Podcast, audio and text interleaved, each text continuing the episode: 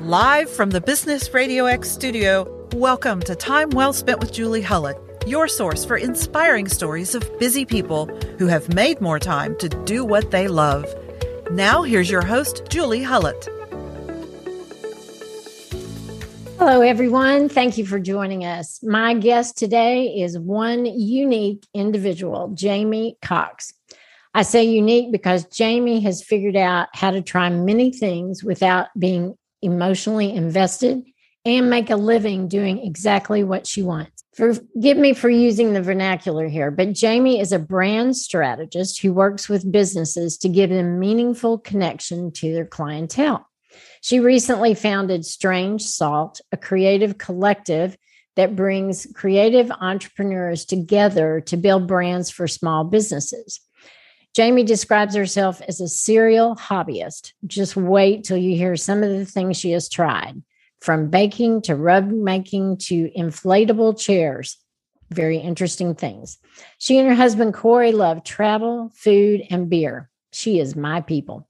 She's also a spin coach, and I'm convinced there's not a lot she won't try. Welcome, Jamie. We're glad you're here today. Thanks for having me. I'm glad to be here. So let's just jump right in. You grew up in Indiana, correct? Yes, in southeastern Indiana near Cincinnati, in a town no one's ever heard of. and that's right in the middle of the heartland. And I believe it's Bloomington. That's where you went to school. But where did you grow up? Yeah, so I went to college in Bloomington at Indiana University. I grew up um, in a really small town called Vevay. It's spelled like Vevey, Switzerland, V E V A Y. Okay. Um, Vevay, Indiana, which is in Switzerland County. So it's a Swiss settled town. Interesting. Interesting. Yes. And I read somewhere, no, actually, I heard you talk uh, on a creative morning show, and you mentioned that you had a very normal family. So, what exactly do you mean by that? Yeah. Uh, so I grew up uh, with, I have two older sisters. I'm the youngest of three. Um, and my parents um, were both, are, are both in my life currently. Um, and they, everybody had very typical, um, we, we just grew up to be like functioning adults. Is the, the best way I can put it. Right. like my parents are, they're great. And they were just so great at telling us um, yeah, or teaching us how to work and teaching us what was important. Um, both my sisters are uh, my one sister is a physical therapist. Um, my other sister has a PhD in biology. So we were just like raised to work and be successful, and we knew what was expected of us. And I am forever grateful for that. Um, my dad worked for the gov- federal government for 39 years. My mom was a librarian. So it's just like I felt I feel like it was very just textbook 90s family. yeah. Yeah. And did any of your family members ever give you some advice that's really proven to be important in your life today? Um, I, I can't, I won't say like specific advice because I just can't, I don't think I can remember. But so I grew up on a cattle farm. And so my dad worked for the government, but also had a hobby farm, which was a little bit more than a hobby farm. Like it was our lifestyle. um, but I think um, just seeing him work and then what his expectations of me and my sisters were to help him, like we would haul hay bales and feed bottle calves. Like my pride in my work, I think, comes from being around him. Um, and also just being again like that was expected of me but it was never um I don't know. It was fun though. It, it was a fun, mm-hmm. a fun way to spend your childhood, just running around 300 acres of land, getting into trouble, and creating the expectation of a great work ethic. Obviously, yes, you know, yeah, that's, yeah, that's and like we were literally keeping animals alive, so you know they depended on us. so, how did you get from there to Nashville and then to a solopreneur. I mean, first of all, what define a solopreneur for our audience? Yeah. So um, I call myself a solopreneur and I like to work with solopreneurs. And as far as what that means, it is You're a one person show. Um, and it's kind of also the mentality that you will in this business always be a one person show. Like I'm not we can get into work a little bit more, but um, with the my work that I do as Jamie Cox, I'm not trying to bring anybody else in on that. I'm striving to work one on one with business owners. So that's kind of how I picture and describe being a solopreneur. Okay. Um, it's a special place, but um, yeah, I moved to Nashville um, in I think it was 2013, maybe 2014. Um, and I actually moved here to get married. Uh, my husband and I had uh, we've been together for since 2010. Um, and we did long distance for three or four years. So I was living in Bloomington. Um, he was living in Memphis for part of the time. He had moved to Nashville. He was slowly moving up toward me. Uh, and so I decided to meet him halfway and we decided we were going to live in Nashville. So when I finished school, I moved here um, to Nashville and we've been here ever since. It's great because it's right between both of our families. He's from Mississippi originally.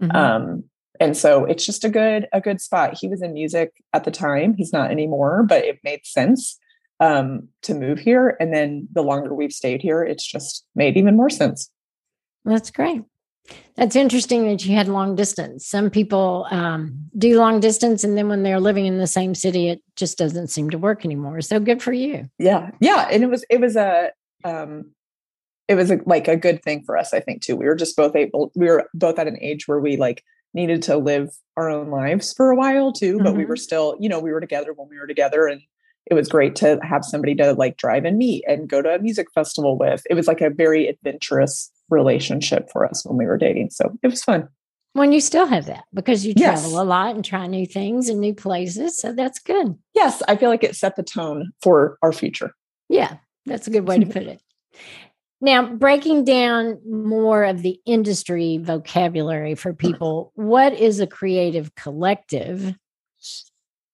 Yeah. So um, I started Strange Salt as a creative collective because I had worked in marketing agencies before.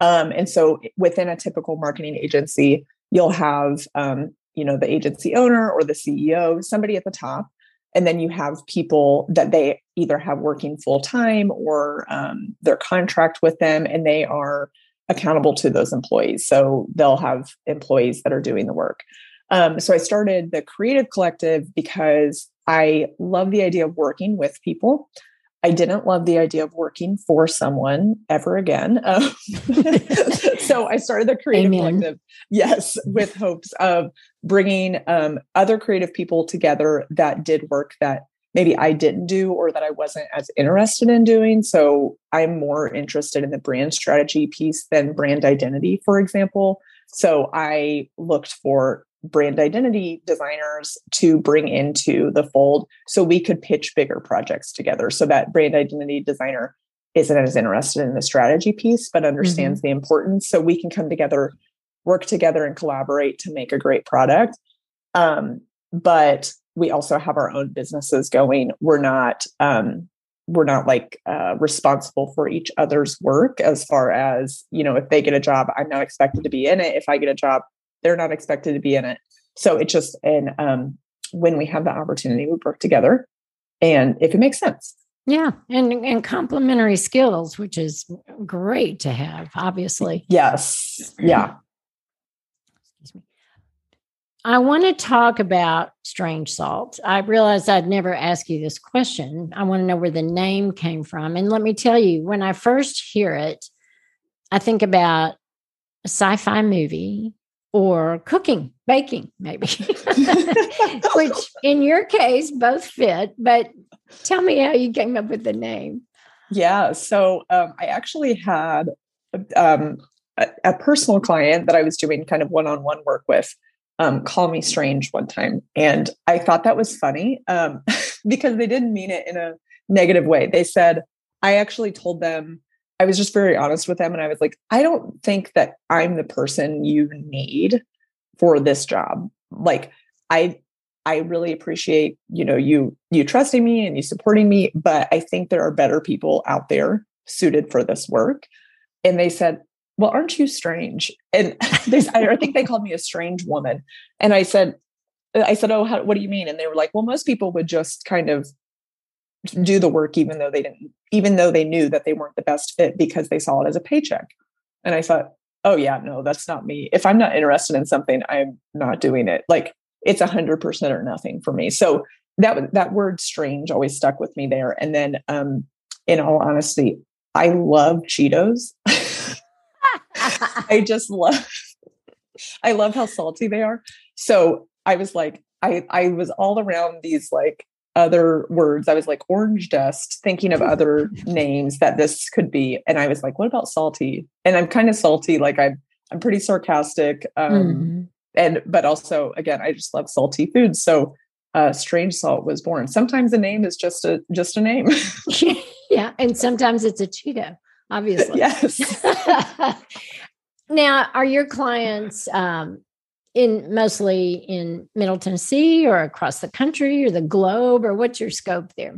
Yeah, so um, we work with clients all over the country right now. So um, we, I feel like naturally, most of us are based in Nashville since I'm in Nashville, and the people I work with are usually people I've met in various phases of life um, whether that was through previous roles or networking events. Um, so I think because they're in Nashville, we naturally get more Middle Tennessee area clients. Mm-hmm. Um, but I mean, as you know, referrals are kind of everything in like the service industry, the, the service provider business, because you know, a client in Nashville might have a sister or a cousin or a friend in California that just moved there and is starting a business. So we've seen that expand. Um, and I personally have seen that happen. Also, just because I started my business during the pandemic when location did not matter, mm-hmm. um, I I started gravita- gravitating toward a lot of clients in California or my even my hometown. I have a client that lives there, so nice. Um, that when you removed location and like office, like having a physical office, um, I feel like it opened a lot of doors. Well, good. That's excellent. One of the things I admire about you as I've gotten to know you is your curiosity. So, if you could get an answer to just one of life's questions, just one, what would it be? oh, you know, I would love to know what my dogs are thinking. I I spend a lot of time at home. I spend a lot of time with my dogs and I love my dogs and I always am just so curious like Uh, yeah, what are they what are they thinking especially when I leave like I'm coming back. Why are you so stressed? Like I would just love to know. okay then. Well, that's good. Out of all of life's questions, I'm I'm glad to know. I feel that. you know that's important to me. okay, not what I was expecting, but then again, maybe so. Um, all right, you have two companies, a husband, mm-hmm. two dogs. You teach spin classes, and I believe you've tried at least two thousand hobbies, right? Yes. Okay. At least. and I, in that same talk I referenced earlier on Creative Mornings, I heard you say that you're not emotionally attached to those hobbies, meaning that you can let them go if they're not perfect or if they just aren't you. So, talk about that a little bit, especially for our listeners that are perfectionists and think that if they try something and it doesn't work out that that's a failure. And how how do you work around that? Yeah um so i i like to think of hobbies the way that i think about like reading books. There's there are way too many books in the world for me to ever read in my lifetime. And i feel that way about hobbies too. And it's like why am i getting so attached to something that um I don't really like. Like my time here is limited. Mm-hmm. So why not explore other things that I like? And sometimes they do stick and I do become invested in them in a certain way. Like baking, cooking, for example, those are two things that I feel like will always be in my life, not just mm-hmm. because I have to cook to eat, but because I actually enjoy it. Enjoy I mean, I could easily, I could easily order a meal planning service and my my lifestyle might change a little bit, but that element that I love so much, which is like standing over the stove after work and kind of that's my decompression time. Mm-hmm. So there are some hobbies that I think I stick with. There are others that I'm just like, you know, I don't want to waste any more energy on this uh, because it's just not working out. And there are other things out there I want to try. Or sometimes I am also just in the phases of life, it's like, oh, this is actually time consuming. Um, and it's not for me right now. But even if I if I do like it enough, I know it will come back to me. So for example, I was super into um, punch needle, which is like rug making. You take mm-hmm. a little needle and yeah. Um, so that is time consuming though. And it takes a lot of concentrated energy because I have to know what my kind of plan is for the rest of the piece. Um, and patience. Yes, and patience. Yeah. it is a lot of, it's a lot of little tiny work, but, um, but that for me, I, it was a good time for me or a good thing for me when times were slow. And then when things got busy, it wasn't. So I was like, okay, I'm going to set this aside. I'm going to keep all the stuff I bought for it. It's in a cabinet. Um, and one day I'll come back to it. I know I will. And do you think you might ever revisit rug making, which I read was a flop? so that was um that was that started because the punch needle. I'm like, oh, this is how you make a rug. Ah. I do I do feel like I will revisit it with the appropriate tools. I was going to make a whole one by hand, which would have taken a long time and probably not what would have not been as sturdy as I wanted it to. So I think I'm going to get a tufting gun eventually. That's kind of my dream. And I know from my personal experience, you're an excellent baker. I know you're an avid reader. What What do you think which hobby do you think truly gives you the most joy? Um, I definitely think I I think um, cooking specifically. I love baking, but I think I'm actually cooking my way through a few cookbooks right now, and it's kind of a fun. Um, the cookbooks I usually pick out have some story to them, so it's like a it marries a lot of different things I like to do. So there's like storytelling um, and that reading component. There's also mm-hmm. like um, trying new things. Just like I was looking at a recipe in this Indian cookbook I'm doing um, that's like soft soft shell crab, and I was like, oh, I don't think I've ever cooked that. So it's just trying something new, and then it's also cooking. So I love I love that hobby. I think, the, and I, like I said, I think it will be the one that's in my life the longest. Oh, good. With all the activity, what would you like to share with people about how you can prioritize things so you get to maintain balance and try different things. Yeah. Um, so I keep a very um I, I'm like hard and fast by my calendar. So on usually like Saturday or Sunday night, I'll look ahead on my calendar and kind of figure out, okay, what nights don't I have anything going on? Mm-hmm. I would like to keep it that way. So if somebody texts me or calls me and says, like, hey, do you want to grab a drink after work or do you have time today? I try to set those clear boundaries that like no i do have time but that time is for me um so so keeping that time to myself and then but filling it with things that i like to do so for example cooking after work that day or um sometimes there's like just a documentary that i want to watch and i'm like oh i'm going to watch this on that day so i try to just um yeah, keep some rules around my calendar so it doesn't get out of control. And so that I always have time for myself, even if it's just like an hour in the evening. Mm-hmm, mm-hmm. Excellent. That's a good tip. Scheduling scheduling time for yourself. I mean, who would think you'd ever have to do that? But we do these days. I know. Especially. Otherwise, it gets out of control, especially if you're like sharing calendars with like your significant other or friends. It's like easy to see, seem like your calendar's open when it's really not. Yeah. Exactly. In the two years we've known each other, um, I've had a couple of brainstorming sessions with you, which I have absolutely loved. And I want to do another one really soon because it's so fun. Jamie and I'll sit around and she'll say, Oh, we could do this. Or I'll say, Oh, we could do this. Or how about this? And one thing leads to another, which on my own, I don't know that I would sit around and do that.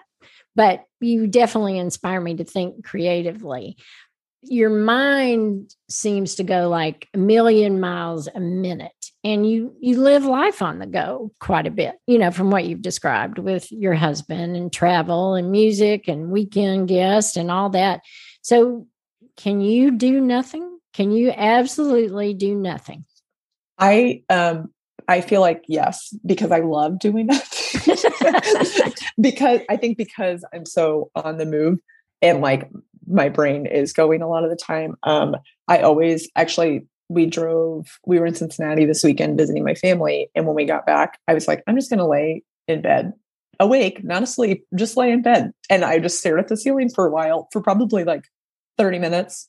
And I was like, okay, that was the rest I needed before I, now we're going to go do something else. Um, so I feel like in short bursts, I can do nothing. Um, I'm not like a, you know, when you go on vacation, I'm not like a, I can sit on the beach for hours and hours. There's just, there's other things that I want to do. But when I'm at home in a place that's comfortable and I know there's like nothing to be done, like I don't feel like there's other people telling me to do things or asking me for something, that's when I can truly do nothing. Well, that is a gift because a yes. lot of people can't be still for five minutes, much less 30 minutes. So that's great. In all the things that we've talked about today, I'd just like to let the listeners know Jamie, her creativity, her sense of adventure. She's also a very thoughtful friend. One time we were having a conversation about baking with cherries, and I had found a cherry pitter, which was a life changing event.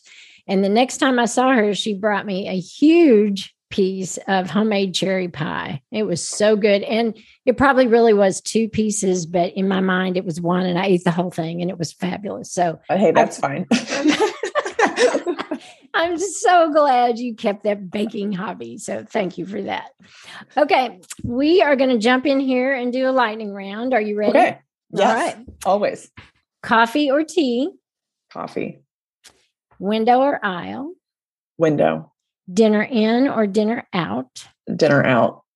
Staycation or vacation? Vacation. Introvert or extrovert? You know, I think I lived a long time thinking I was an extrovert. and I actually talking about that nothing time, I think I'm a little bit of like a an introverted extrovert. That's what okay. I call myself. Okay. Best of both worlds. and self-aware, I might add. Yes. Mountains or beach? Oh, you know, I think I'm going to go mountains. Not a fan of sand. Sand. Okay. Mm-mm. All right. And if you had a time machine, what decade would you like to visit? I knew you were going to ask this, and I thought about it a lot. Um, I, uh, I think I would go to like the 70s early eh, like late 70s early 80s i really want to hang out with my mom when she was like in the 70s she just she's so cool. So you can only imagine then right? Yes and her fashion sense was just impeccable so i would Excellent. love some tips from her. Okay good to know well jamie thanks so much for being with us today um, to wrap up please tell people where they can connect with you online yeah. So you can find um, Strange Salt at strangesalt.com and you can find us on all the social channels from there. And then you can find me personally on Instagram. Um, it's J M E R Cox. Okay. Thank you again so much. Thanks for having me, Julie. All right. I'd like to close now uh, with a tip for you all. It's a time saving tip to help you make the most of your free time this month. Before you start your next project, be it a home renovation or a company wide presentation, ask yourself why you're interested in taking on the project. How will completing the project serve you? When you understand the why behind the work you do, the project will become more meaningful.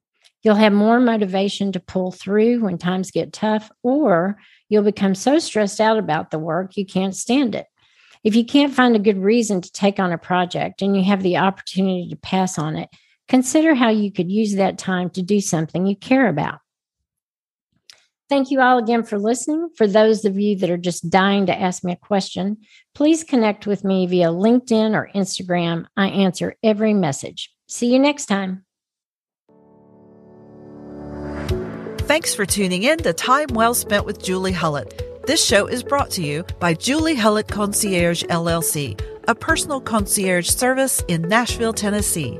Learn more at juliehullett.com.